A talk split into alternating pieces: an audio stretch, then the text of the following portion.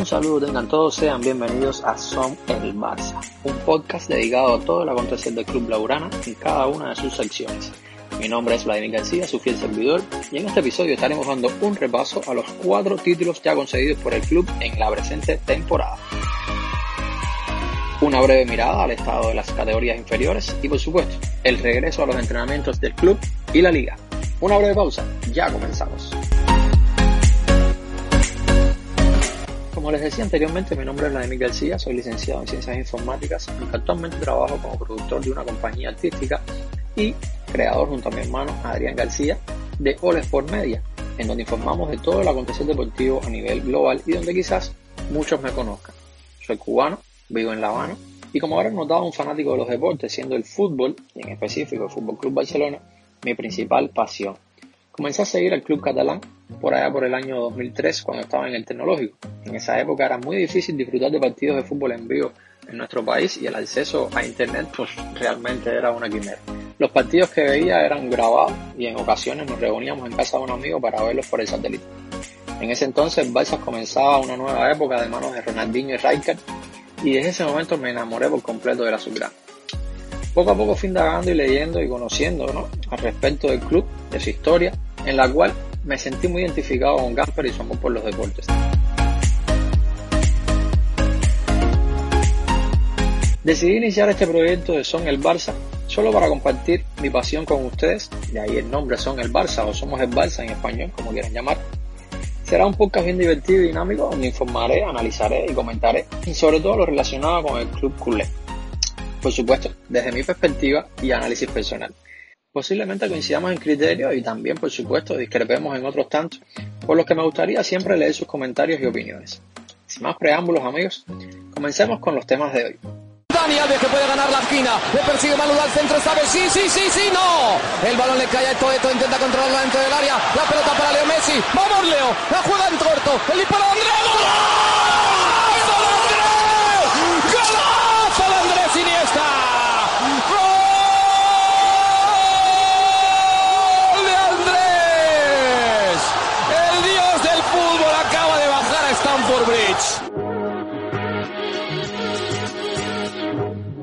Pues sí, señores, el Barça ya ha conseguido cuatro títulos en esta presente temporada.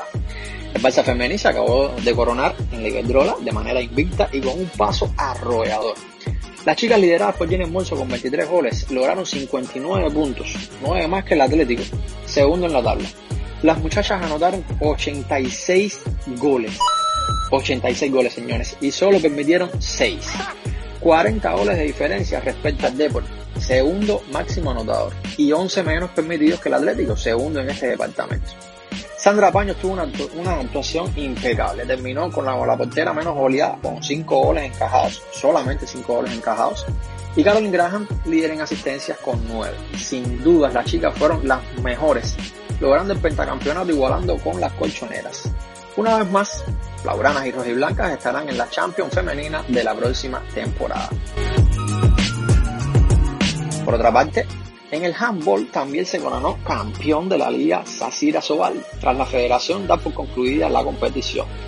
El equipo se encontraba líder invicto con treinta y ocho puntos, cinco más que la banca y con diecinueve partidos disputados, a falta de solo once para finalizar. De esta manera, suman la vigésimo séptima liga y la décima consecutiva. Sí, señores, la décima consecutiva. Además, logran el sexto título de la temporada tras ganar la Supercopa Cataluña, la Super Globe, la Supercopa de España, la Copa Sobal y la Copa del Rey. Mm, yeah. De esta manera, la Velux Champions League será uno de los eventos a disputar por los chicos la próxima temporada. Otra de las categorías que también resultó triunfadora es el hockey en patines, coronándose campeón tras la interrupción de la OK Liga, ganando su séptimo título de manera consecutiva, mostrando un dominio, señores, total en dicha competición. El título en esta categoría llegó a falta de una jornada para la finalización de la fase regular, en donde el Barça se encontraba líder a once puntos del Liceo segundo. Tras ser campeones de invierno, los chicos de Edu Castro lograron en su último partido, el pasado siete de marzo, un récord histórico con victorias consecutivas en la OK Liga, llegando a veinticuatro victorias de manera consecutiva.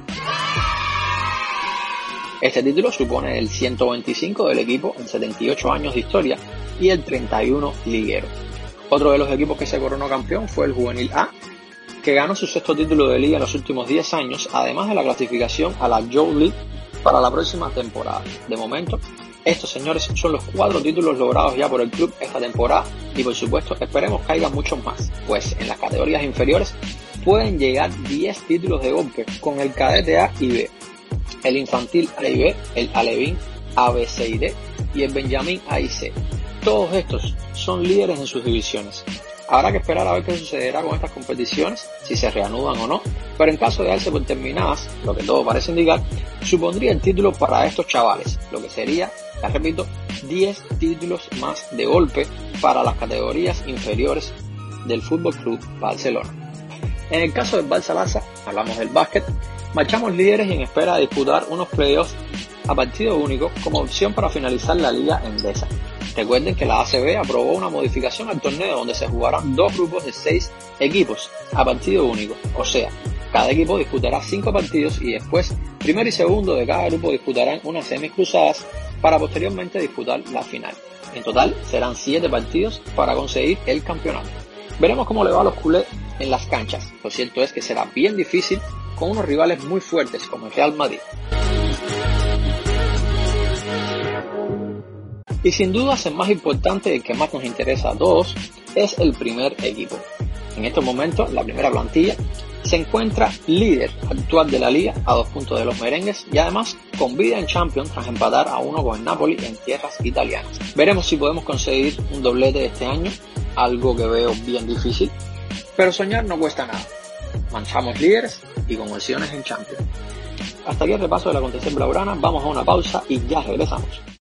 Piqué, Busquets, tendrá una más el Barça, veremos, va a ser Roberto la última, si la cambia toda puede ser, si la cambia toda por la izquierda puede ser, si la cambia toda puede ser, la cambió una más, se viene André Gómez, debo pasar Jordi Alba, viene André Gómez para Jordi Alba, la última, le queda Messi, está,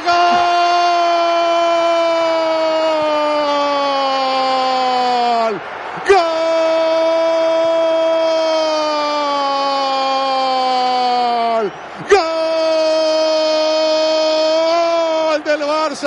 De Messi, del puto amo de Messi, del Barça, señores, en la última del partido, cuarenta y siete minutos.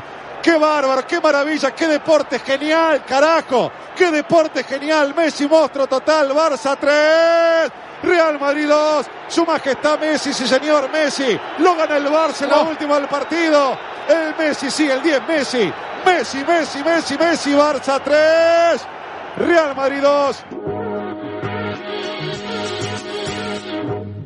Bueno amigos, regresan los entrenamientos tras los test del coronavirus. En el caso del club catalán, ningún jugador ha dado positivo y desde el viernes pudimos ver las primeras imágenes de los entrenamientos respetando los protocolos establecidos por la liga. Se han vuelto virales las imágenes de Suárez y su estado físico.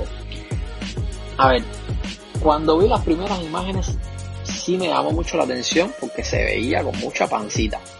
Pero bueno, lo cierto es que Sofía, la esposa del uruguayo, utilizó su cuenta personal en Instagram para colgar unas imágenes en donde se ve el jugador sin camiseta, lo que supuso cagar un poco de boca, ya que se estaba cuestionando al nueve culé.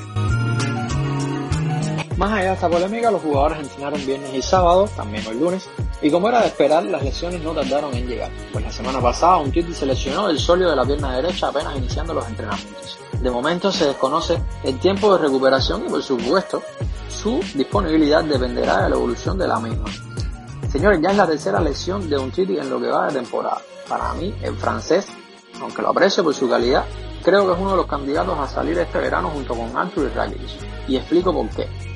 Creo que Araujo, un futbolista con mucho, mucho potencial, un defensa central que está en, la, en, la, en el Barça B, Uruguay, y Todigo, todos conocemos a Todigo, cedido actualmente en el Schalke, son dos jugadores muy, muy prometedores y que pueden completar una defensa pensando a futuro, dada su corta edad. Ojo, y, y explico esto, de nada te vale venderlo ahora o cederlo, digamos, no sé, unos veinte, veinticinco millones, que ninguno de los dos va a llegar a ese precio, más ahora como está la situación económica, para al final terminar comprando por el doble de la venta, o sea, terminar comprando un defensa por más de treinta y cinco o cuarenta millones. Creo que seguro sería una gran apuesta a futuro con estos dos jugadores y esperar a ver qué sucede. Son momentos de tirar de cantera y no de billetera. A no ser Ojo, que el Leipzig siga rebajando para Mecano, que según los medios alemanes de sesenta millones ya anda por cuarenta, y en ese caso sí me lo pensaría. Estamos hablando de un defensa central regular, titular con el Leipzig en la liga alemana, una liga bien difícil y que tiene una proyección a futuro descomunal. En fin, esperemos que no haya más lesiones en los entrenamientos y que todo transcurra con total normalidad. Tendremos a Luisito para el regreso a las competiciones, lo que ayudará muchísimo al equipo. No es solo los goles que pudiera anotar el Uruguay, la influencia de él como nueve y sus movimientos en el área nos ayudarían muchísimo en pos de lograr los títulos que nos quedan. Sobre la reanudación de la liga, bueno, se dio a conocer que dieron, hubo cinco casos positivos tras los test. Todos los test fueron realizados a todos los equipos eh, de la liga y por supuesto, no solo a los jugadores, también al cuerpo técnico y demás. De ellos, cinco fueron positivos, uno del Atlético, uno de Granada y tres del Betis. Según comentan los medios, fueron positivos al primer, eh, al primer estudio, al primer test. Ese, en el P C R la mayoría dieron eh, negativo y se encuentran asintomáticos hasta el momento. Estos jugadores se mantendrán en sus hogares entrenando de manera individual a aproximadamente unos diez días y si alguna vez que se les vuelva a realizar los test dan negativo, pues se podrán incorporar junto con sus equipos.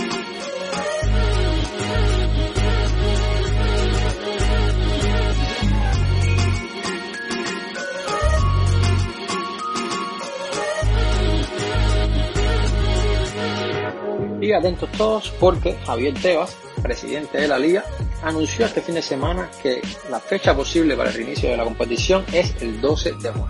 Es una fecha que según él muy optimista y todavía no es segura por supuesto, pero bueno, ya tenemos un indicio de cuándo puede comenzar la liga. Esperemos que sea pronto.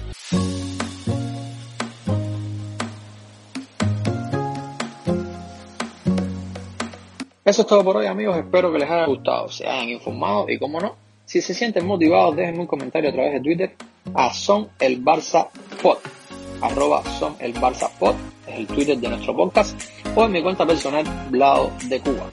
También pueden escribirme a Son el Barça Podcast arroba gmail punto com, Son el Barça Podcast arroba gmail punto com y ahí estaré leyendo todos sus comentarios. Un saludo virtual y espero que les haya gustado. Nos vemos en un próximo episodio. Chau, chau.